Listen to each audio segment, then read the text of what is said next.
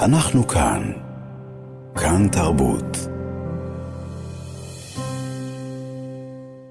אנחנו כאן מאזינות ומאזינים גם כן תרבות בשבוע השישי למלחמת שבעה באוקטובר. את התמונות אה, כולכם רואות ורואים, הן מחרידות כל ישראלי כאן בארץ, כל יהודי ברחבי העולם. אפשר גם לקוות שהן מעלות קבס אצל כאלה שאינם, לא ישראלים ולא יהודים. צעירות וצעירים בפריס, לונדון, ברלין, ניו יורק, אוסטרליה, שוטפים את הרחובות וצועקים מה... מהירדן ועד הים. From the river to the sea. צעירות וצעירים, רובם מוסלמים, אך גם לבנים רבים, נושאים בגאווה דגלי חמאס, מסירים ללא בושה תמונות של ישראלים חטופים, ומניפים שלטים אנטישמיים, מבקשים, כפי שמסמלים השלטים שהם נושאים, לנקות את העולם מיהודים. רבים מאותם מפגינים באים משערי האקדמיה, מהאוניברסיטאות הנחשבות בעולם, מייל דרך קולומביה ועד הרווארד ו-MIT, שם התבקשו תלמידים יהודים יהודים להיכנס אל הכיתות מדרכים צדדיות. מנהלי אותם מוסדות לא עשו דבר לעצור את שטף השנאה בשבועות האחרונים, הם העדיפו להתכסות במין כסות של איזון קדוש. אבל כעת גם הם רואים שהם בבעיה ומתחילים בצעדים. אוניברסיטת קולומביה מודיעה בסוף השבוע כשהיא משעה את פעילות ארגון סטודנטים למען צדק בפלסטין בגלל הפרת מדיניות, ואפילו קלודין גיי, נשיאת הרווארד, פרסמה בסוף השבוע מכתב פתוח בו אמרה לא נפתור כל מחלוקת, נגשר על כל שבר, נרפא כל פצע, אבל אם אנחנו נרתעים מהמאבק באנטישמיות, אנחנו בוגדים באידיאלים שלנו. אז מתוך מה שואבים אותם סטודנטים וצעירים את האמונות שלהם? נלך כעת אל השורש, אל הפילוסוף שעד היום נלמד בכל אותם מוסדות ושמכתביו יונקים אותם צעירות וצעירים ששואגים בלי הבנה את שאגת. מהירדן ועד הים. אנחנו מדברים על הפילוסוף פרנץ פאנון, הוא יליד 1925, שהעלה על נס את המאבק האנטי-קולוניאלי שהטיף למהפכה, שהאמין שהאלימות היא שלב הכרחי בדרך לשחרור. שני ספרים של פאנון, שמת בגיל 36, תורגמו לעברית, אור שחור, מסכות לבנות ומקוללים עלי אדמות, ולמרות שכל כתביו עסקו במאבקים לשחרור לאומי באפריקה, בעיקר באלג'יר, אלג'יריה, עדיין הם מיושמים העתק הדבק למאבקים אחרים לשחרור ברחבי העולם, ביניהם גם זה, הישראלי-פלסטיני. נלמד כעת מעט על הגותו ונבין היכן טועים אותם צעירים שמשליכים ממילותיו על מה שקורה כעת כאן אצלנו. נברך לשלום את הדוקטור דינה חרובי, התוכנית לתרבות צרפת, אוניברסיטת תל אביב, שלום לך. שלום לך, שלום. תודה רבה שאת נמצאת איתנו הבוקר. עוד רגע ניכנס אל תוך כתביו ברשותך, אבל עוד, עוד קודם, תני לנו מעט ביוגרפיה של האיש. מי הוא? אוקיי, פרנס פנו באמת נולד במרטיניק ב-1925. הוא בן למשפחה בורגנית, וכבר בצעירותו הוא זכה למורה כמו אמי סזר, שהיה שייך לתנועת השחורות המפורסמת עם ליאופולד סנגור. מישהו שבאמת אה, אה, היווה סוג של דגל, למרות שהיו אי הסכמות ביניהם מאוחר יותר. בצרפת הוא יפגוש אותו, ובאמת אמי סזר, שזכה לכל הפרסים האפשריים, אה, הייתה דמות, אבל פנו שייך לדור של אחרי השחורות. שאפיינה את הדור הקודם, שהיה מאוד מושפע מההרלם רנסאנס, ו...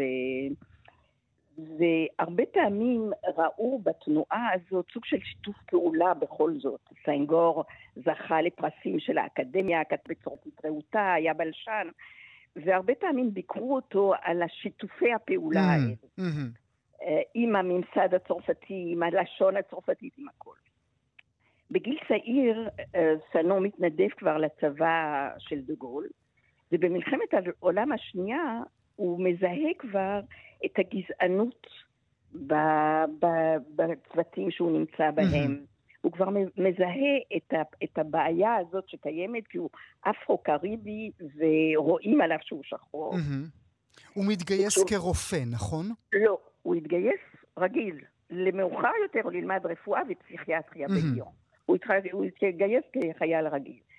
ואחרי שהוא סיים את לימודיו הוא נשלח לשלב, אה, כרופא צבאי פסיכיאטרי באלג'יריה. ושם הוא מגלה את העיוות הקולוניאלי.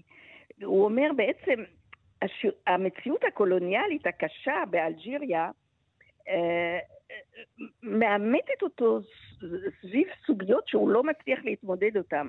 כי מדברים על הפרימיטיבי mm-hmm. של הילדים, מתייחסים אל האלג'יראים כתתי אדם. בעצם.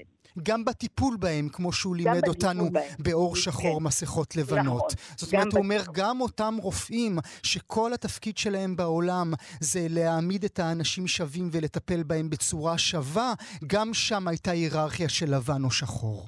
ברור מאוד, וגם הוא אומר מה הטעם, איך אפשר לרפא אנשים כאלה ולהחזיר אותם למציאות של דיכוי חברתי טוטאלי. ואז הוא גם, גם מבחינה רפואית ופסיכיאטרית הוא, מנס, הוא משנה את המודלים שלו. ובשלב מסוים כשהוא רואה שהוא לא מצליח, הוא בעצם כל כך מזדהה עם, ה, עם אלג'יריה ועם השחרור אלג'יריה שהוא מתפטר מהבית חולים ומצטרף לחזית השחרור האלג'יראית, ה-FLN, ו... זאת. אומרת שכשהוא באלג'יריה הוא רואה את אחיו ואחיותיו ממרטיניק? לא רק, את האלג'יראים עצמם. הוא רואה את האדם השחור והיחס בדיוק, אליו. אליו, בדיוק, בדיוק. וככה אני, הנה, לקחתי ציטוט, הוא אומר לגבי החולים שלו, מה הטעם להשיב אותם למקומם במדינה שבה חוסר צדק, אי שוויון ורצח הפכו לעקרונות חוקיים, שבה המקומי המנוכר דרך קבע בארצו שלו חי במצב של דה-פרסונליזציה מוחלטת. אז הוא אומר, איך אפשר לטפל באנשים כאלה? איך אפשר להחזיר להם בעצם את האמונה בעצמם כשהמציאות הסביבתית היא כזאת? זה מהלך מאוד מעניין ואולי אפילו מסוכן, כן? כי אתה זונח את התפקיד שלך כרופא רק בגלל שהרפואה הלבנה לא מתייחסת אליהם כשווים. נכון, נכון. נכון, ועוד הרפואה הפסיכיאטרית, כאילו, דווקא פנו הולך לממדים גם פסיכותרפיים. נגיד, אם נחשוב על עוד הוגי דעות כמו ממי שיותר ניתח את הסיטואציה החברתית, לפנו יש את הבגאז' האינטלקטואלי הזה, הפסיכיאטרי, והוא אומר, אי אפשר, אי אפשר לטפל באנשים במציאות הזאת מבלי לשנות את המודלים הרפואיים. Mm-hmm. אבל האלימות, או הצורך באלימות, או אלימות כתשובה לאלימות, לא מופיעה באור שחור מסכות לבנות. נכון, שם נכון בעצם מאוד. יש את הבסיס למה שיבוא אחר כך, שזה מקוללים נכון. עלי אדמות. נכון. באור שחור, אה, מסכות אה, לבנות, בעצם בחיבור הזה פנו מנתח את דמותו של האדם השחור.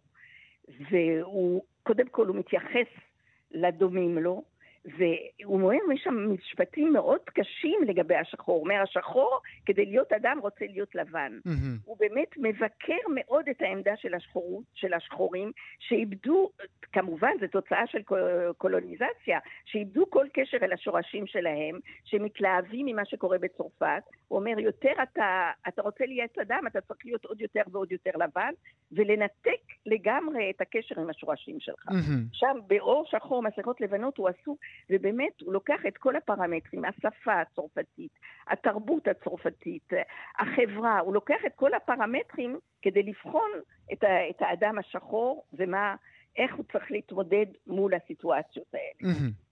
אז האם, האם כן. כשהיום אנחנו קוראים את מקוללים עלי אדמות, שהוא יצא בעברית גם, האם אנחנו באמת יכולים לראות בתוכו קריאה לאלימות, או האם אנחנו בעיקר זוכרים את הדברים שכתב ז'אן פול סארטר, שכתב את ההקדמה לספר הזה, שהוא אולי היה אלים יותר מפנון עצמו? אה, קודם כל, באמת, אה, סארטר מאוד תמך בספר הזה, בהוצאה לספר הזה. וזה לא עזר לפנון, כי כשהוא פרסם את הספר הזה עדיין, הוא לא זכה להרבה הצלחה. Mm-hmm. אנשים עוד, אה, צרפת בעיקר, אחרי אלג'יריה, ממש לא תמכה בספר הזה. אבל באמת, אה, אה, פנון שמתאר את הדה-הומניזציה הקולוניאלית, בספר שלו, מקוללי עלי אדמות, בפרק הראשון, הוא מדבר על האלימות, והוא חושב שהאלימות בשלב מסוים היא סוג של שחרור. Mm-hmm. אין ברירה. הוא חושב שתפקיד האלימות הוא אמצעי לשבור את המצב הקולוניאלי. אנחנו, ש... אנחנו רואים, אפרופו אה, דברייך, אנחנו רואים בשבועות האחרונים, מאז אה, ההתקפה של חמאס על ישראל, יותר ויותר שימוש בפנון.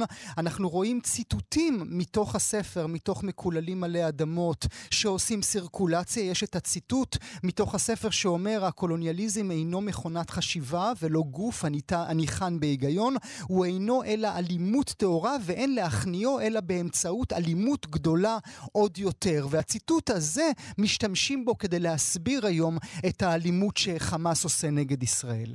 נכון, אבל אה, פנו מתייחס לזה כשלב. Mm. כשלב mm. מסוים, כדי אחר כך להגיע באמת לסוג של אה, חברה יותר צודקת. הוא לא רואה בזה יעד. הוא שלב הכרחי. זה מה שהוא חושב בעליו. הוא אומר ממש שזה שלב הכרחי, והוא מתאר את הקולוניזציה כלא פחות אלימה וכ... אה, את האנטי-קולוניזציה, את המאבק הזה כסוג של שחרור וטיהור, אפילו נדבר על טיהור. של, ה, של הנכבשים.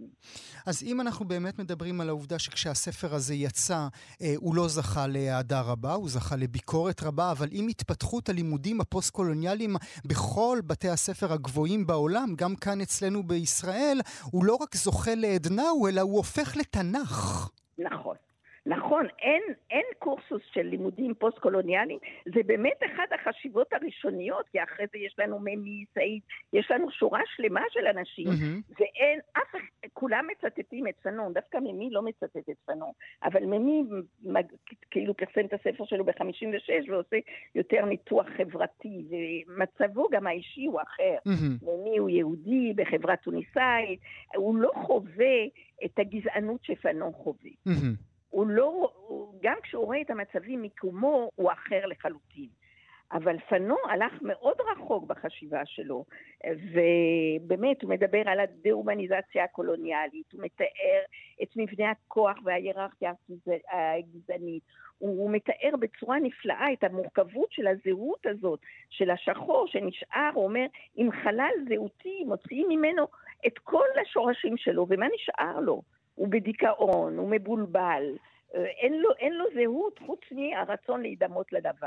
אני, אני רוצה רגע להתייחס לדברים שאמרת כעת, אבל עוד לפני כן אה, אה, אמרתי שהוא, שהוא מת בגיל צעיר, אבל הוא נכון. הספיק באיזושהי צורה להתייחס להקמתה של מדינת ישראל בכתבים שלו, באמירות שלו?